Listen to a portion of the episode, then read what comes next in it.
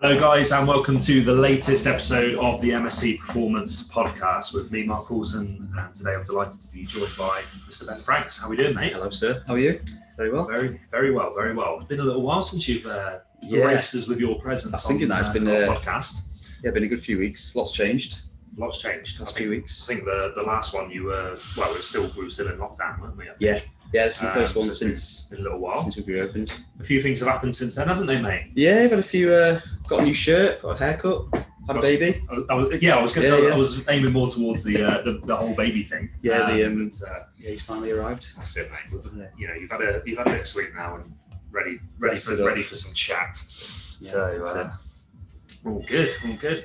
Um, yeah. First of all, Mark, it's a lovely shirt you're wearing. Um, oh is that you? yes, this, this t-shirt. Yeah. Thanks for thanks for noticing, mate. Um, I don't know if our YouTube uh, viewers can, uh, can can see. It's very nice. nice and Um, fitted as well. For our Spotify listeners, I'm uh, yes, I'm wearing a Birmingham Barbell Club T-shirt, uh, which is obviously our flagship um, class with uh, with MSC Performance. Um, so these are brand new T-shirts, and uh, would you say they look lovely? They look. Does it come in anything other than a medium?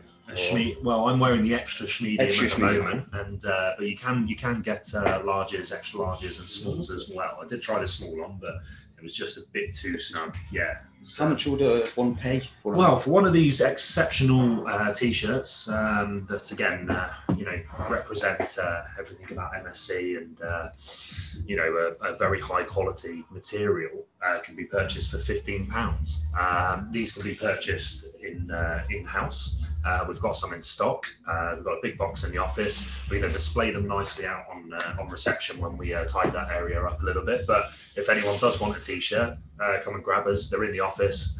Uh, Fifteen pounds, cash or card would be accepted. Any other colours than black? uh, we've got some grey as well. Oh, yeah.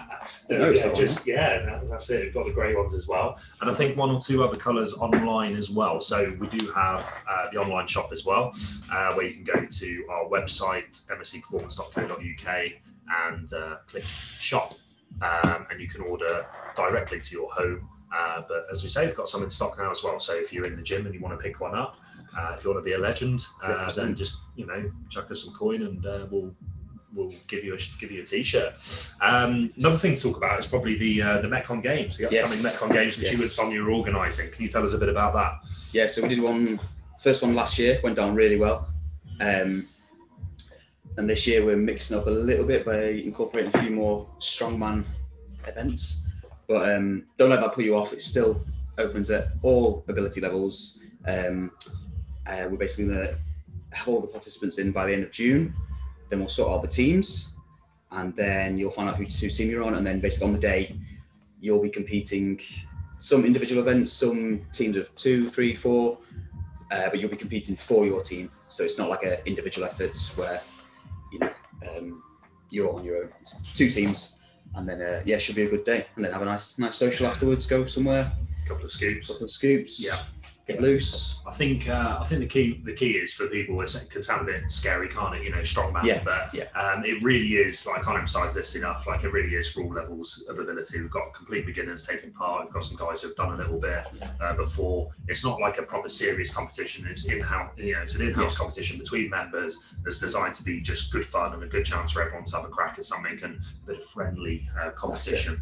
Um, but the main thing is like the social aspect of it, Yeah. and it's to celebrate our sixth birthday as well. Um, so it's a big, big, uh, big event. Our sixth birthday is actually uh, this Sunday, technically. Yeah. Um, but we're going to be celebrating it um, sort of together with the members once everything's up and open again. And uh, just the end of July fits in fits in quite nicely. So uh, it'll be a big day, big uh, big event, and uh, as, you- as you say, just uh, you know a few few swifters afterwards. Absolutely, absolutely. Yeah. So if you're keen sign up, guys, um, drop us a message, um, or even better, just come in and tell us you want to take part. Um, Fifty pound uh, yeah, fifteen pound entry fee. That's going to cover some of the costs and some of the surprises that are going to be happening during the day. And also, it'll be a free T-shirt, so more stash. Mustache. Um, so the uh, the T-shirt will be a special edition Metcon Games T-shirt, uh, which we'll want everybody to be wearing uh, on the on the day, uh, so we can uh, have two different colours. We're going to divide up the, the teams, and uh, yeah, happy days. More details to come, but get yourselves booked in. That's it. Thirty first of July. happy days. Uh, so moving on to today's uh, podcast. So uh, today is a bit of a sort of Q and A. Um, so uh, we dropped um, dropped on Instagram a couple of days ago, just an opportunity for uh, for just members, for anyone to drop us a few questions. And we've picked uh, three of those questions today to uh, to answer and to get to, to get stuck into. Um, so uh, the three questions are um, the first one we're going to cover is to do with pre-workout. Um, so do you want to read out the Yeah, so the first one comes from uh, Sophia. So her question is pre-workout: How to go about researching ingredients and choosing. Fantastic. Yeah. Yeah. Um, yeah. We'll start. We'll make a start with that. Um, so, yeah, is, is pre-workout something you use yourself, Ben? Or So I'll, I you know, like a lot obviously, I like to have a coffee, which I feel um, helps me wake up in the morning. Um, usually take one about an hour before before a workout, um, or like a kind of monster. Um, you know, I don't go into the details of the exact grammage, of, you know, each individual ingredient because for me, even if it's just like a, a psychological effect where I feel more awake and feel like I'm going to perform better, then that, that does it for me. Um, it's very. What about yourself? yeah. So for me, like for me, yeah, I you know, religiously pretty much have a have a coffee when I wake up. Um, you, you could argue that's you know. There would be some that would argue that's actually not the best thing to do. Like actually, just to wait, you know, better to wake up, you know, naturally, um, and leave it a couple hours before you do have a coffee. But uh, when you when you run a business, uh, you know sometimes that uh, you, you need that hit first thing, and it's, that's become a, a bit of a habit for me. But you know, I mean, um, before we started recording this, we were talking a little bit about like all- you know even the placebo effect of of having it, and that for me personally just really starts. Uh, really helps to kickstart my day. Is like first thing I'll do is uh, you know get out get out of bed and you know go and you know go and grab a grab a grab a coffee, and then whilst I'm drinking that, I can start to sort of you know wake up a little bit and think about uh, think about my day. Um, I would be the first to admit. I think I've talked about this before in one of the uh, one of the previous podcasts. Is like when we when we started the business uh, for the first year or two, I was consuming far too much caffeine, uh, a really unhealthy amount, and it was like it. It, it was ridiculous, like the, the amount of coffee I was drinking, and it was just to keep me on a level.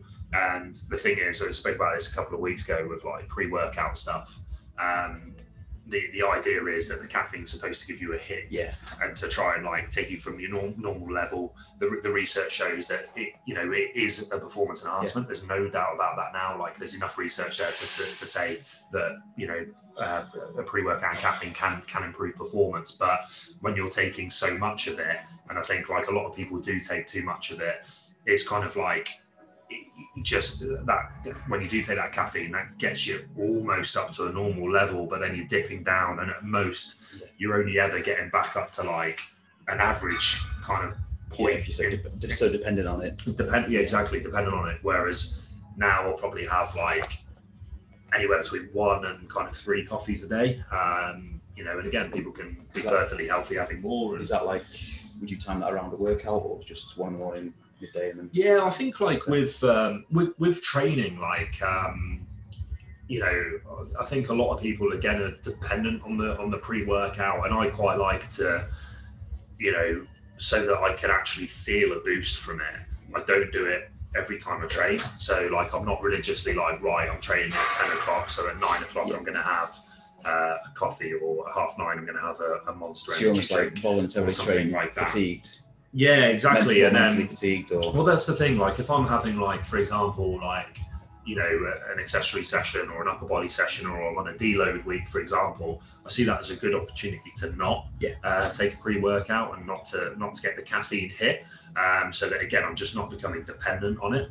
Um, whereas, like, you know, then if, if I'm in a position where you know it's, it's a real tough session, I've got to push, it's more demanding, uh, which might be you know might be a couple of times a week, um, then that's where I quite like to have um, my, my preference personally would be would be a coffee because I just really like the taste and I, I really like I'm a bit of a coffee fanatic. I really enjoy it. Um, for me personally, I, I prefer the, the taste of that and enjoy it more than an, an energy drink. Um, but having said that, if it's a if it's a hot day and a nice cold energy drink can go down quite nicely as well. So it's not religious for me, but like you know, again, the research is there. There's no doubt that you know it can help. That that um, uh, going back to that like uh, um, placebo effect.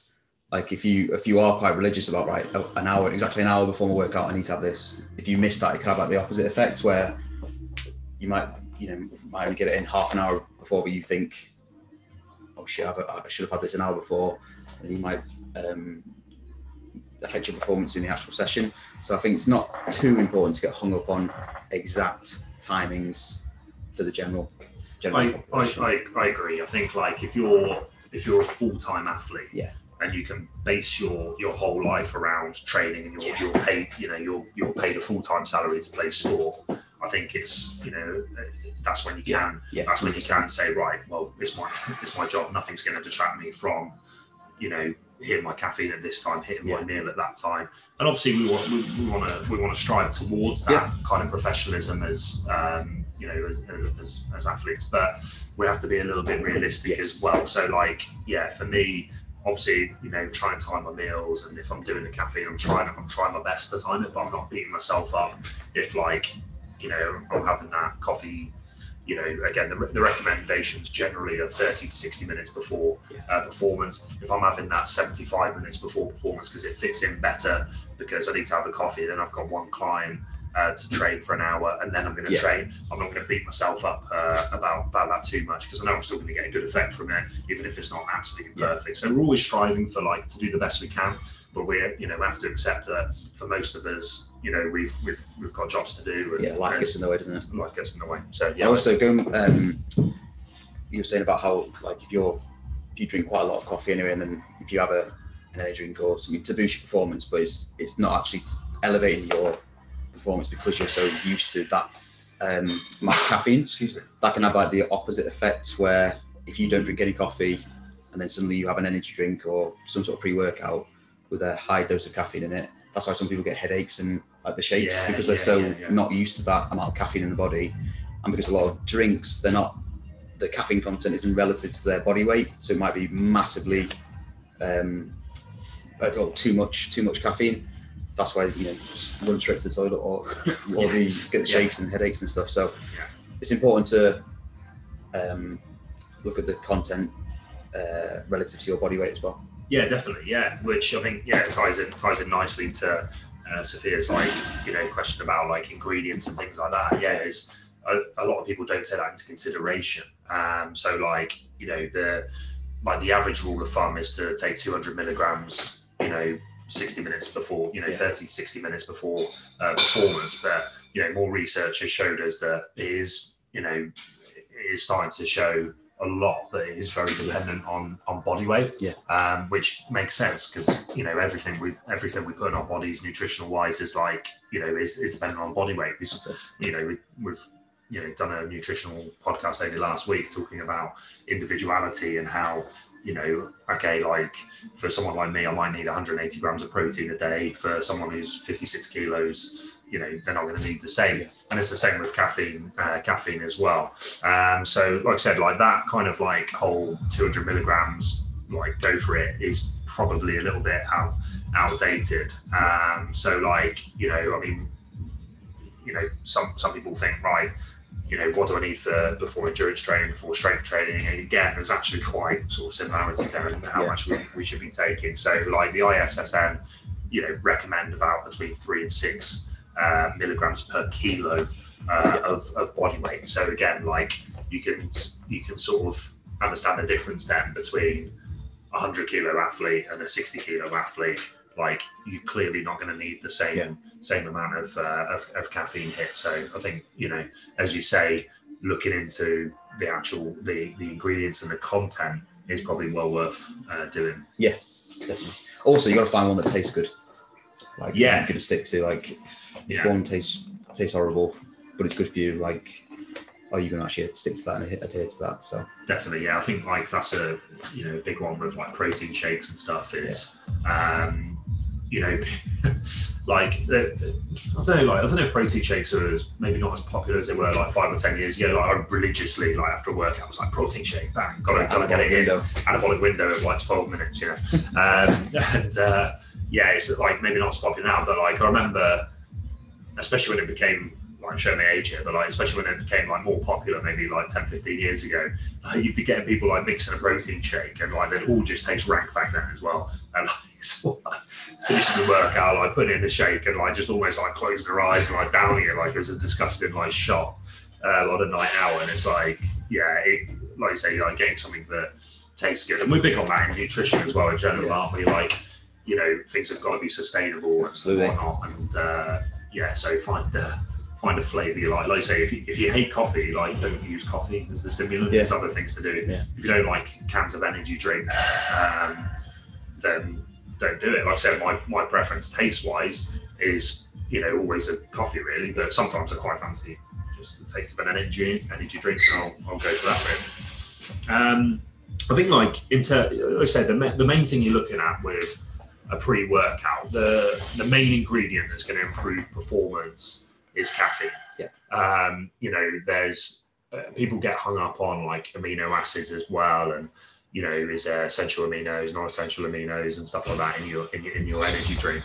And for most people, that's probably something not to not to worry about too much. If, they, if, they've Um, if they're having a well-rounded diet, if they're having a well-rounded diet exactly exactly so like you know we we know the body naturally produces a lot of amino acids you know we get a lot of amino acids from our from our protein Yeah. sources throughout uh, you know thr- throughout the day anyway. Um so like your, your non-essential are made from the, the body anyway. Your essential like essentially building blocks of you know protein. So it's you know you, you're talking you know, people get hung up on beta alanine as well. Um, the, re- the research with that is that it, it there needs to be more research, but there is some research showing that it can have small effects. Yeah. It can it can have small benefits. you've got you've got to look at like what performance that is, like what what they're actually, um, you know, doing. Yeah. Is it endurance? Is it power output? yeah, It's exactly. so nuanced and so specific. Um, it's very difficult to say like this specific drink will help you. people have definitely got caught up on like you know at the end of the day you need to be a little bit careful because you've got all these like supplement companies and there's thousands of them these days. Yeah. and anything they can use to get a bit of an edge where it's like right let's make beta alanine like the buzzword and let's make it like you know it's all about that. And that's a you know that's an essential amino acid. And it's quite like easy to pick one amino acid and target it and market it as like right that's our unique selling point is we've got x amount of beta alanine and then your average lifter's like wow that's yeah amazing i need that beta alanine it's like you you probably don't really Yeah. you don't really need it like i say like you know caffeine's pretty clear cut um enough research to, to, to show improvements in performance Creatine Um, as well. creatine as Yeah. well. Yeah, yeah, creatine creatine's a good shout as well. Yeah, creatine, you know, is is very well researched now. Yeah. Um, you know, and uh, you know, is it, like it, it's clear cut now that it does have, you know, reasonably significant uh, improvements in, in performance, especially in strength and power uh, aspects. Um, so, like, you know, that's a, that's another thing to, to consider taking is creatine. Um, also, with creatine, um, I think we've come away a little bit from like you, you used to like sort of you know encourage a big loading phase at the start and then doing it for like a six week block. Um, the research now is showing that like you can pretty much just do it consistently all year round. You don't need the loading aspect um, and just like do it, doing it. You, you know, you don't really need a break from it and things like that. So creatine's a really good like. A lot of people get like scared with like you know cre- creatine and sort of you know it sounds a bit scary and It's a gateway you know, drug. it's a gateway gateway drug. Yeah, um, it's it's not. Um, it's not a gateway drug, um, and it can be uh, yeah very useful uh, addition. So Well, I was just going to say, coming back to like, people shouldn't rely on pre-workouts. Like, if you if you're getting four hours sleep a night, you're eating rubbish. You know, your uh, sleep hygiene's rubbish. Uh, you're not getting enough water. A pre-workout doesn't matter. Do you know what I mean? That, that's sweating the small. That's sweating the small stuff. You've got to get those basics right first. Right amount of sleep. You know, good good nutrition. Yeah. And then pre-workouts just a little little sprinkle. hundred percent, mate, hundred percent. Like it's uh, like I say, you're talking your one percenters, your two percenters. Yeah. You know, if you're if you're nailing all that other stuff, if you get you know if you're getting enough sleep, getting enough recovery, your training programs the right amount of volume, right around a s- right amount of stimulus. Yeah. If you're getting all those big pillars right, then we can start to talk about right. Let's hit a pre-workout. Um, you know, let, let's you know get the creatine in. Um, you know, And monitor, monitor the effect of it. and, and monitor the effect of it. Yeah, absolutely. You're pissing into the wind really if you're if you're worried about that and you're having four hours like Eating you know three all night. four hours sleep, eating peace all night, like just not not getting the basics right. So yeah, I And as well, sorry, to cut you yeah, off. go, yeah, um, go if you if you really struggle getting up in the morning and working out, maybe that's just not for you. Maybe you just have to change like your, your day. Like I can't I physically, like mentally, I can't wake up and be in the right mindset to lift. So I've got to change my day and train in the evening. Do you know what I mean? Like percent. if, if, if you're trying to force it and you know you half-ass in your session, then is it worth it? Why, why not just try and Yeah. change your day, train after work or train you know midday or whatever? Yeah, hundred percent. I think like the, the biggest thing I bang on about all the time is consistency and sustainability. Like two key words is like whatever you do, you can nitpick like what's the best time of your day's train? Should I train twice a day? Should I train every other day?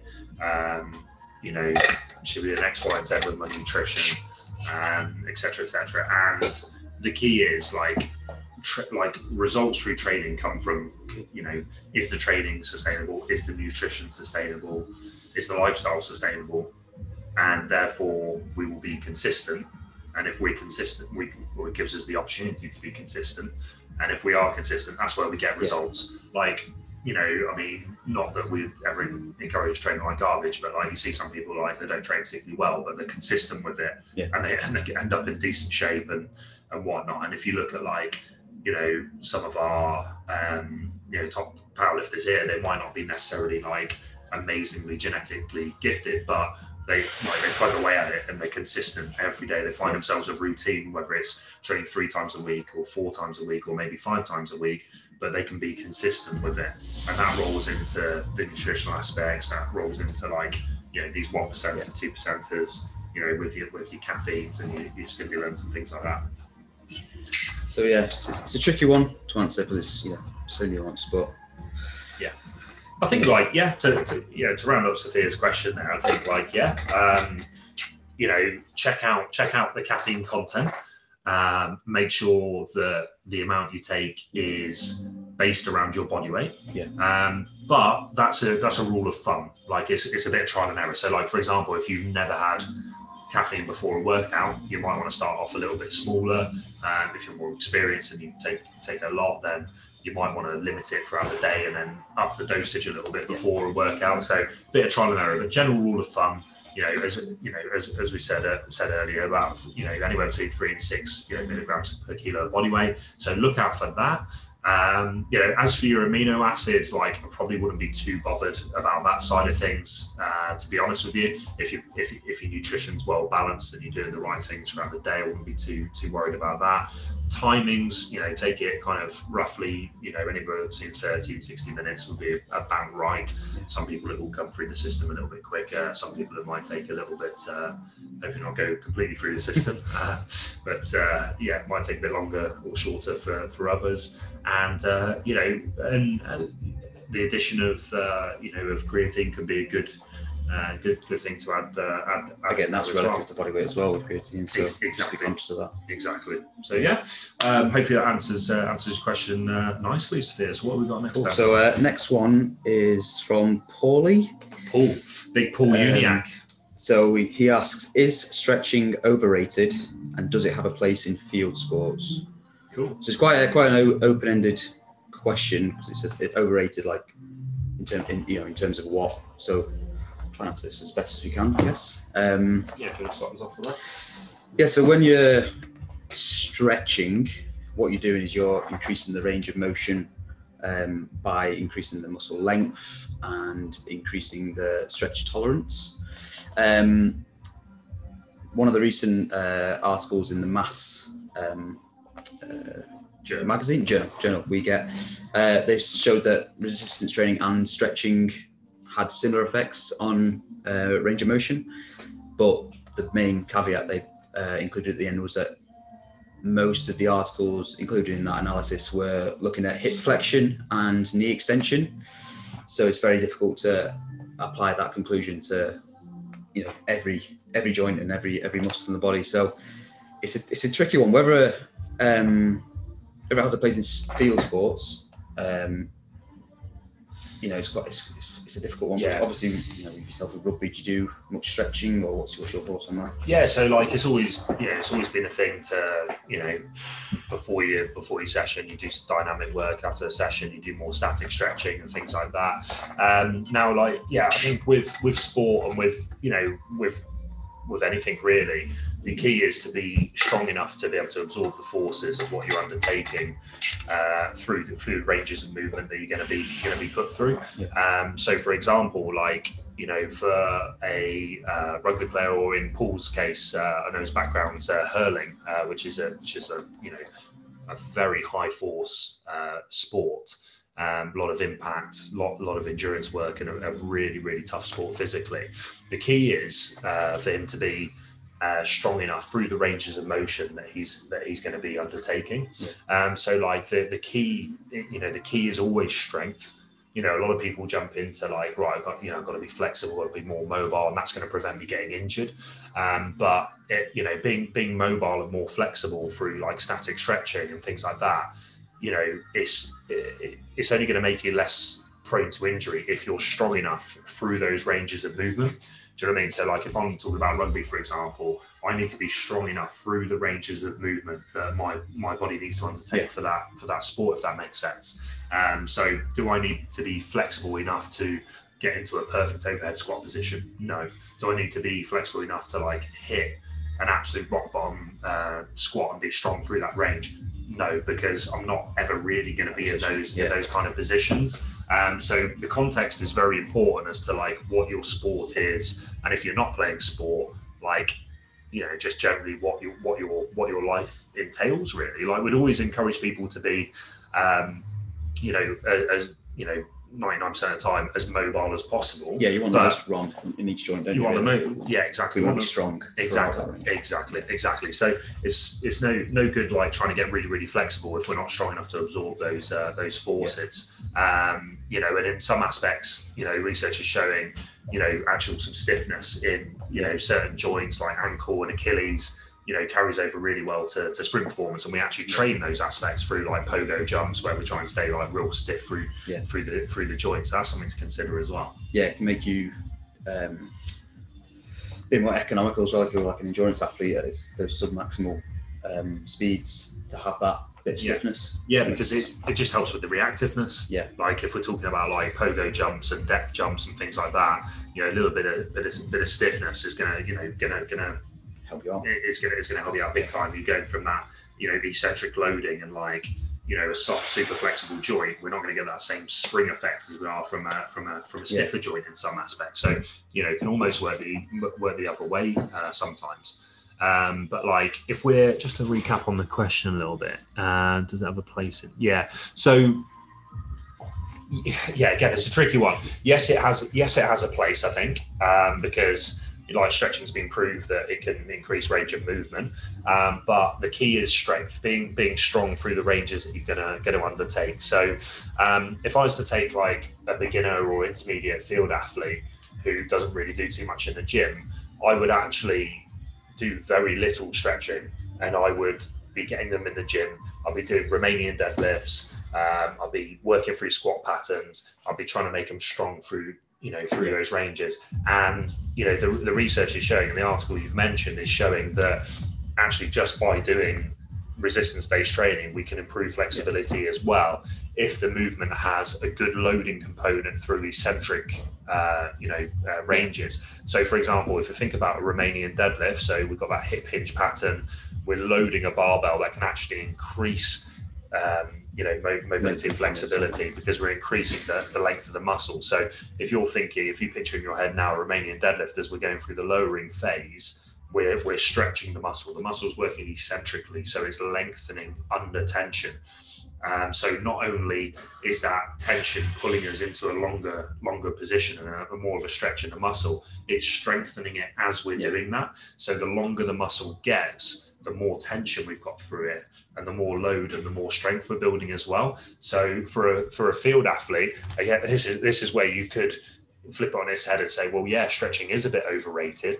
Um, I would rather do you know, you, you see, you know, I'm, I'm sure some of your guys before after a session have stood there and done, you know, a, a static hamstring strength uh, stretch. Sorry, what I would rather your guys be doing is actually getting some load in the gym and doing a Romanian deadlift because we can get arguably the the same sort of stretches with a uh, with with a hamstring stretch, possibly even more because we're putting more more load through it, so we can get into into lower positions. But we're strengthening through that And then stretching range. when we are when we finish the eccentric phase and contracting, you're contracting from that weaker position. So Yes. you're you're strong in that lengthened lengthened position. Yeah.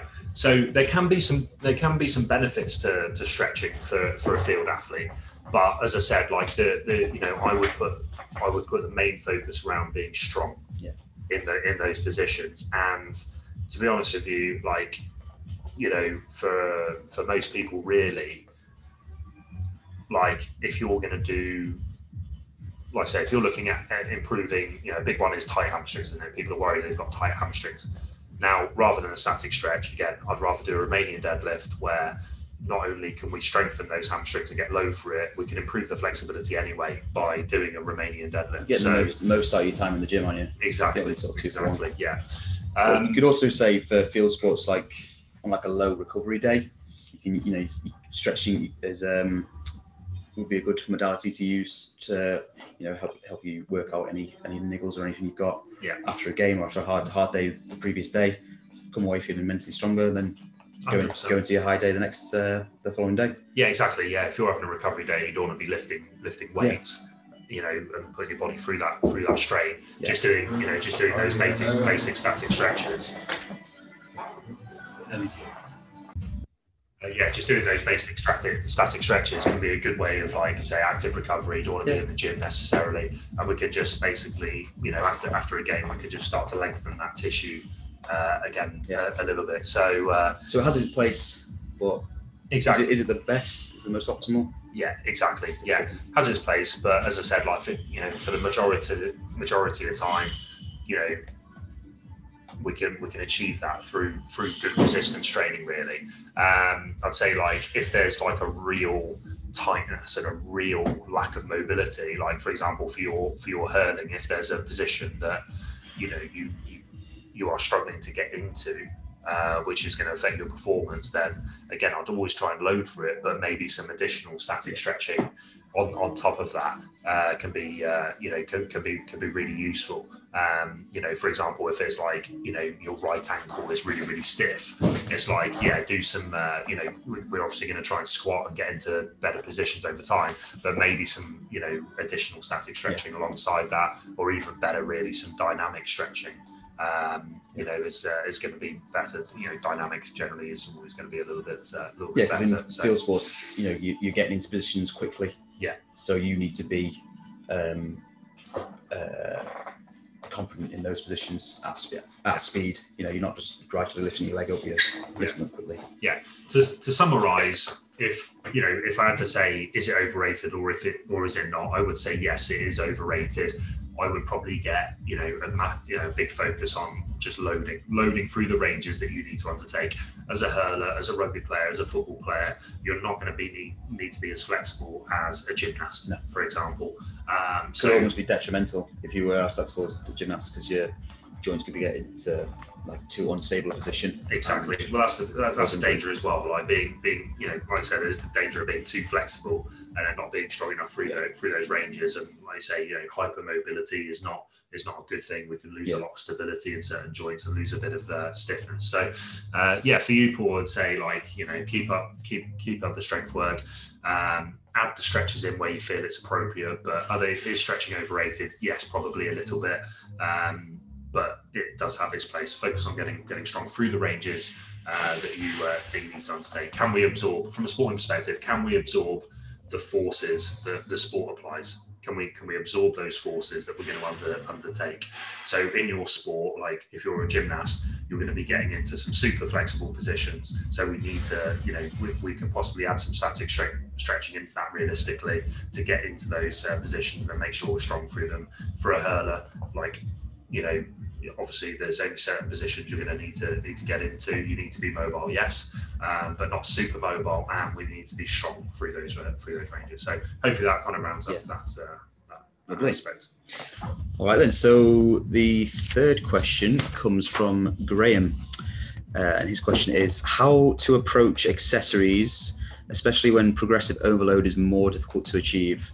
So again, another you know quite open-ended um, question, not not as much context as uh, perhaps we'd like, but I guess to from like a uh, progressive overload um, point of view for accessories, like compared to like let's say deadlift, compa- um, so like deadlift to like let's say your seated shoulder press, you know, you're you're not going to be taking those five, 10 percent jumps Yeah, um, to, to overload uh, with your shoulder press. You're going to be, you know, the dumbbells don't come in 15, 16, 17. You, you, you're lifting a relatively less amount of weight. So therefore, don't you don't always focus on um, the intensity to progressive, progressively overload. You know, you could you could focus on better form, better range of motion, uh, more reps, um, uh, like a progress, progress, progressing exercise somehow, so make it a little bit more difficult. Um, you can look at reduced rest time. So there's all these other variables that you can manipulate to, to progressively overload. It's not always just more Yeah. weight, more weight, more weight. Yeah. Um, Well, yeah, well, yeah. When we're when we're looking at progressive uh, overload, basically, yeah, of course, what what we're trying to do is create a stress slash stimulus uh, to therefore create an adaptation and improve. Um, so there are, as you've just said, like various ways in which we can do this. It's you know, in, intensity is one way, so increasing increasing the weight.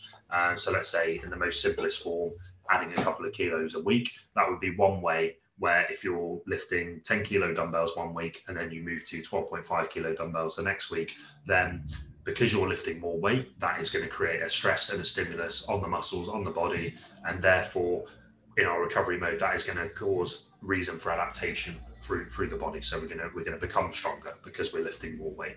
Intensity is one. Volume is another one where we might go from 10 reps one week to 12 reps the next week to 15 reps another week, for example. Um, that could be another way. Uh, again, just explaining it in a very, very simple progressive overload manner. Uh, as you say, tempo might be one as well, um, where we're slowing down the movement. We're potentially going, you know, let's say it's a dumbbell chest press. Um, you know, we're going from a two second eccentric on the way down into a press. We might be going to a three second or four second. So we increase the time under tension, and therefore we create more stress and stimulus, and therefore an adaptation. Um, you know, and another way we can add time under tension is adding pause, uh, pause work in, uh, which can be good for improving time under tension, but also improving positions as Yeah. well and increasing isometric uh, strength. So the key to you know it's a good question because um, with with accessory work like it is hard to keep adding load yeah, isn't it hard to quantify. Exactly like you say like if you're starting off with like you know with, with a deadlift as you say you could add five kilos per week if you're a beginner and keep going with that for quite a long time. Um, you can take bigger bigger jumps with uh, bench press. You can take not as bigger jumps as with a deadlift or squat but you can still you know make reasonable progress. If you're talking about accessories like a single arm row or a dumbbell bench press or you know a, a lunge for example then yeah like adding adding a couple of kilos per week i mean crikey you know you'd be you know benching 80 kilo. 80 kilo dumbbells pretty pretty quickly which might not be possible. So i think like the key with this is just to be a little bit more creative and just look beyond absolute intensity. Yeah. um so i would say like there's definitely a time and a place to try and push the intensity of your accessory work. So you know going from like you know 10 reps to 8 reps to 6 reps on a dumbbell bench press and increasing the weight and adding weight and adding intensity. But as I say you can't do that all the time. So you know what we might do is we might go more volume uh, but again you know how many reps do you want to do you might not want to go above 20 reps roughly for uh, some accessory work um, you know so that's when you can add some tempo work in or pause work i think the key with your accessory work is just being really flexible with it and like just mixing those modalities up not always looking at intensity Purity. Go, yeah, what's the thing like? Why why are you doing those accessories? They they are there to help with your main compound lifts, right? Yes Um, so you could also think maybe you're doing it for a bit of body comp Yeah. idea as well. So, um, in terms of like when he says like how to approach accessories, you got to think that's why I'm doing it, or maybe some sort of uh, asymmetrical reason, like your left Yeah. side is a lot weaker. That's that's why you're doing more work on your uh, more single leg work and stuff. So it's not just about getting uh, like more weight, more weight, more weight. Like you say, you're doing these um, exercises for different reasons to Hundred to like your de- deadlifts and your squats. Um, Hundred percent. yeah, like I say, my, yeah, exactly. So if we've got, you know, if we've got a, a shift, you know, on a deadlift, for example, you know, because you know one, you know, one side's taking over a little bit, and we're a little bit unbalanced, we might be doing like the single leg deadlifts, Yeah. uh, for example, to try and you know to try and work that you know unilateral aspect and work the weaker leg a little bit, little bit harder. Um, you know, we might have. Uh, you know, we might have knee pain in the squat, so we might be saying, right, okay, we want to get you into an isometric split squat position and do and do a hold in that position. Um, you know, you know, isometric holds or overcoming isometrics where we're pushing up against something um, could be an option as well. So I think like in terms of approaching the, the accessories and like the uh, the choice of accessories as well, that you know that you need to think quite carefully about Yeah. that really. Like you say, why why are you doing accessories? And as you've said, then like the, the reason is that you want it to to to assist with the, the bigger compound lifts, generally speaking. So, um, you know, where where am I struggling with the compound lifts, and then address that with Yeah, with, with with the with the accessory work. Um, you know, and uh, like I say, you know, it might be.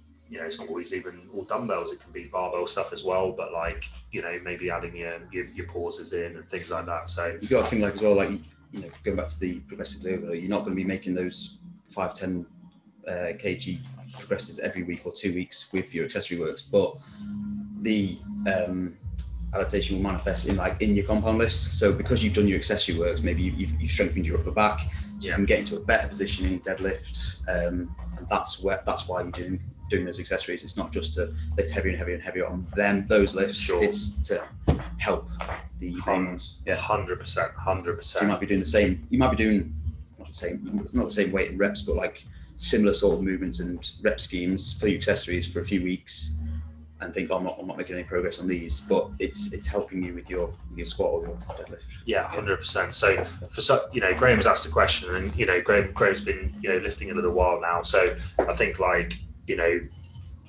what my advice to him and, and to most people would be, I said, you know, probably number one is like have a real good think of what you're trying to improve. Yeah. So like for Graham, if he's working on his squat, his deadlift, and bench, identify what areas need improving in those movements. Yeah.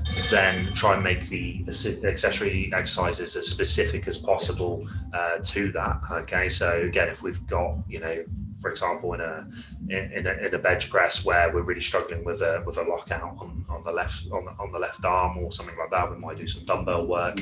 We'll try and make it as specific as uh, as possible. And then probably the second thing to think about is like, how can I just be a little bit clever and cute and sort of creative to create that stimulus? And it doesn't always have to be intensity No. uh, because that's going to be pretty much impossible to just keep increasing intensity all of the time. So it doesn't have to be adding a couple of kilos each week for that.